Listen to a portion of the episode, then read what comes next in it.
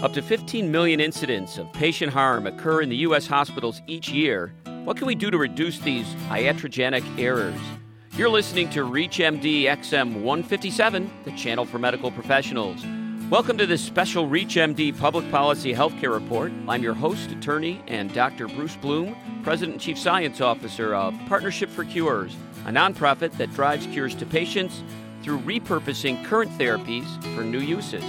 And my guest is Joe McCannon, Vice President and Campaign Manager for the Institute for Healthcare Improvement, headquartered in Washington, D.C.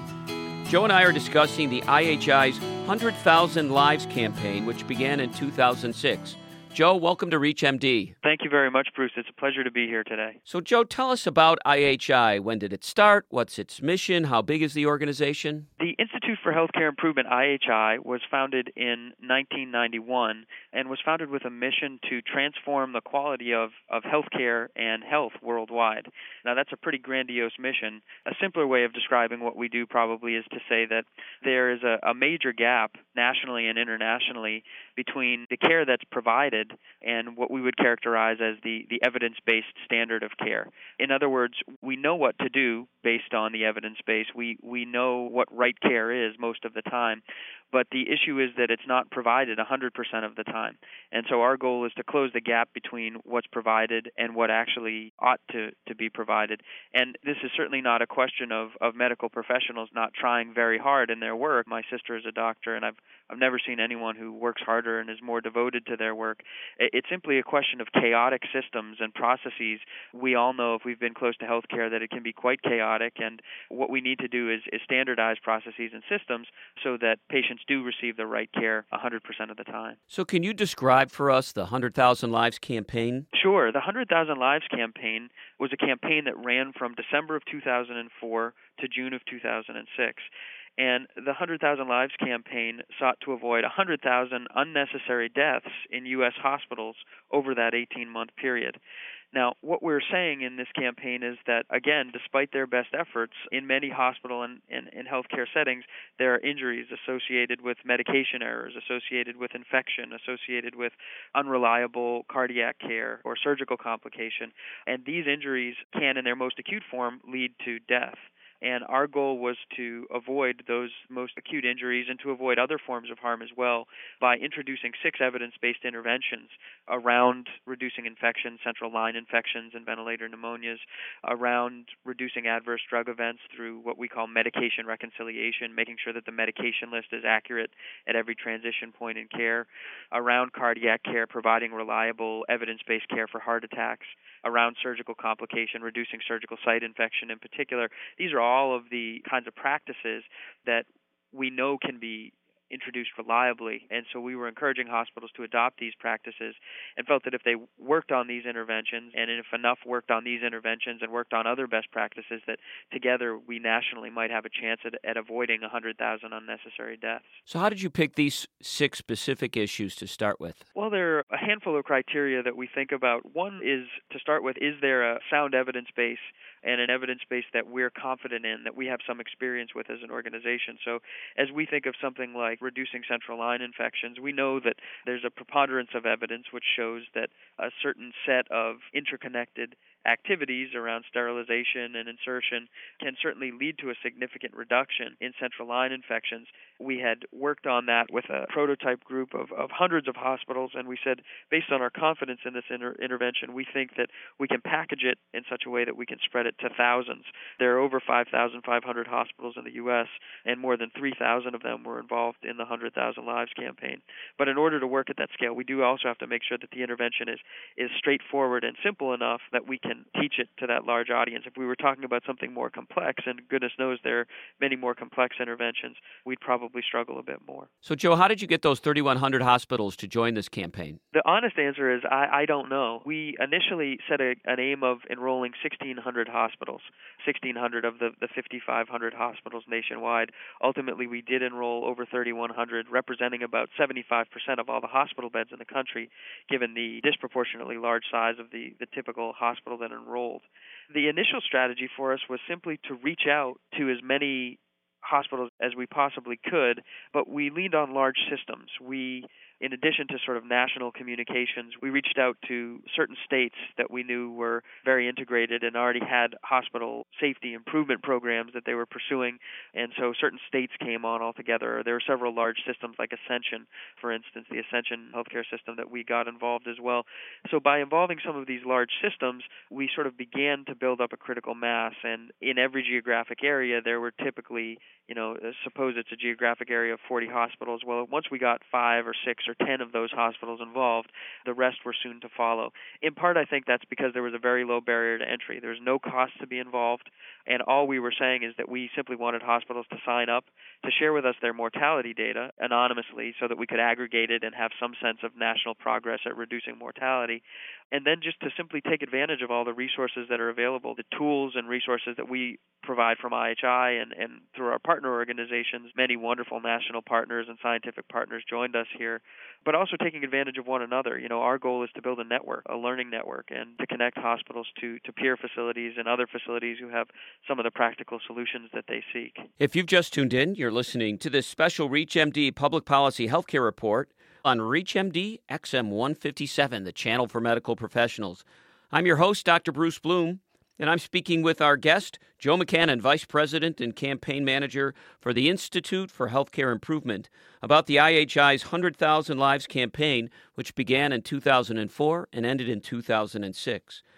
So, Joe, how would a physician in our listening audience find out if his or her hospital was involved in the 100,000 Lives campaign. Is there a list someplace? There is, yep, and it's it's very straightforward. Finding it requires going to www.ihi.org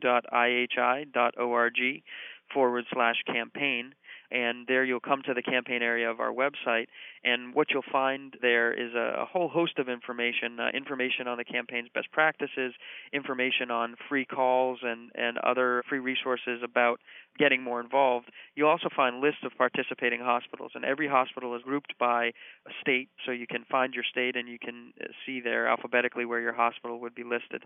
If your hospital isn't taking part, it's very easy to sign up. There's also a sign up form in that area of the website as well. And who typically would be the person that would sign up? So if a physician or a group of physicians were interested in getting their hospital involved in this, who would they typically go to? It will vary depending on the organization, but the typical point of contact is a vice president of quality or patient safety. Sometimes the risk management group in the organization is, is closely involved as well. That group of people, in the best cases, works as an interdependent unit. Ideally, too, the C suite, the chief executive or the CMO or the, even the CFO, will get involved as well by at least assenting to involvement in the program and ensuring that they're going to support the investment in this work. We know that if we think about the formula for success and the facilities that are, are most successful at continuously making change and making an improvement, that engaged leadership from the board and the, the C level right on down through middle management to the front lines is a crucial element of that success. If leadership isn't training its attention on improvement and on safety, it's hard to make it a, a priority throughout the organization. And ultimately, that's what we're after. We don't want isolated successes on these interventions. We want to create a culture where everyone in the organization is is thinking all the time about safety and quality. And you know, I, certainly think that for many practitioners, this is central to what they do. But if you have a culture in the organization that rewards that and, and celebrates that, it's it certainly makes it easier to make an investment in that work. So you said there were six initiatives for the Hundred Thousand Lives campaign. What worked and what didn't, and which ones do we still need to be working on? The short answer is we still need to be working on all of them. The interventions all have examples of great success. There are facilities that have successfully introduced each and every one of the interventions, and in fact, we've identified what we call mentor hospitals for each of the interventions, facilities that have had enough success and feel confident enough their, about their performance that they're willing to act as coaches and guides to other facilities. But as we look at the list of interventions from the 100,000 Lives campaign, I think the infection related interventions, reducing central line associated bloodstream infections, reducing ventilator associated pneumonias, reducing surgical site infections. I think that's where we've seen a, a real significant amount of traction and progress. You know, tens of hospitals around the country are reporting that they've gone over a year in their unit without a central line infection or a ventilator associated pneumonia. So that's something that we, we really celebrate and feel good about. In addition, though, there were three other interventions. I, I, mentioned working on preventing adverse drug events through medication reconciliation, improving care for heart attacks, And then there was a, an additional intervention, which was deploying rapid response teams, essentially teams that are, are in place to conduct early detection, to respond to early signs of patient deterioration before a catastrophic cardiac or respiratory event. When we think about those three interventions, the rapid response teams had terrific traction. There's a newer intervention, but one where the evidence base is growing and where sites are finding that there's a, a huge impact on codes outside the ICU and in some cases mortality associated with early detection. The heart attack care is something that's hard to get right 100% of the time, but there are again great examples of, of hospitals making strides there.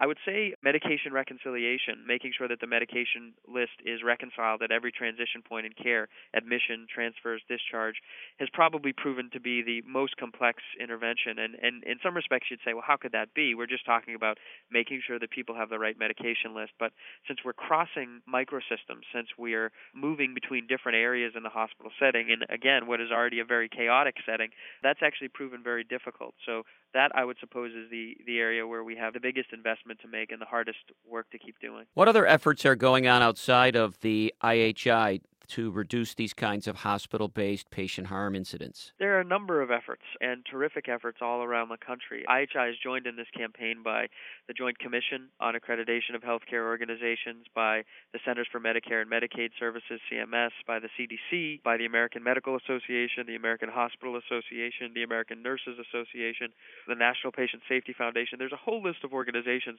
all of whom are pulling in, in the right direction here. Also, specialty societies, the American Heart Association Association and the American College of Cardiology focusing on these cardiac interventions, for example. I think a great awareness nationally about variability in the quality of healthcare and about insufficient patient safety. But what we're trying to do now is make sure that all of these efforts are consolidated or coordinated in some way. What hospitals don't need is to feel overwhelmed by different quality and safety initiatives. They need to feel as though there's a, a very clear, straightforward set of actions that they can take that will actually significantly impact harm and, and impact mortality. I, I should have said, you know, when we when we talk about the reasons we selected the interventions that we're selecting, part of what we're trying to do is we're trying to help hospitals prioritize their activity and we're trying to select interventions that we think have the biggest impact on overall mortality and overall harm. That's where it really starts. We don't want people to be doing activities that are meaningless when it comes to, to reducing harm and reducing mortality. So that's where our focus needs to lie. I want to thank our guest, Joe McCannon, Vice President Campaign Manager for the Institute for Healthcare Improvement, headquartered in Washington, D.C., for sharing with us the IHI's 100,000 Lives campaign, which began in 2004 and ended in 2006. I'm attorney and Dr. Bruce Bloom. You've been listening to this special ReachMD Public Policy Healthcare Report on ReachMD XM 157, the channel for medical professionals. We welcome your questions and comments. Please visit us at ReachMD.com, where you can find our new on demand and podcast features that will allow you access to our entire program library. And thank you for listening.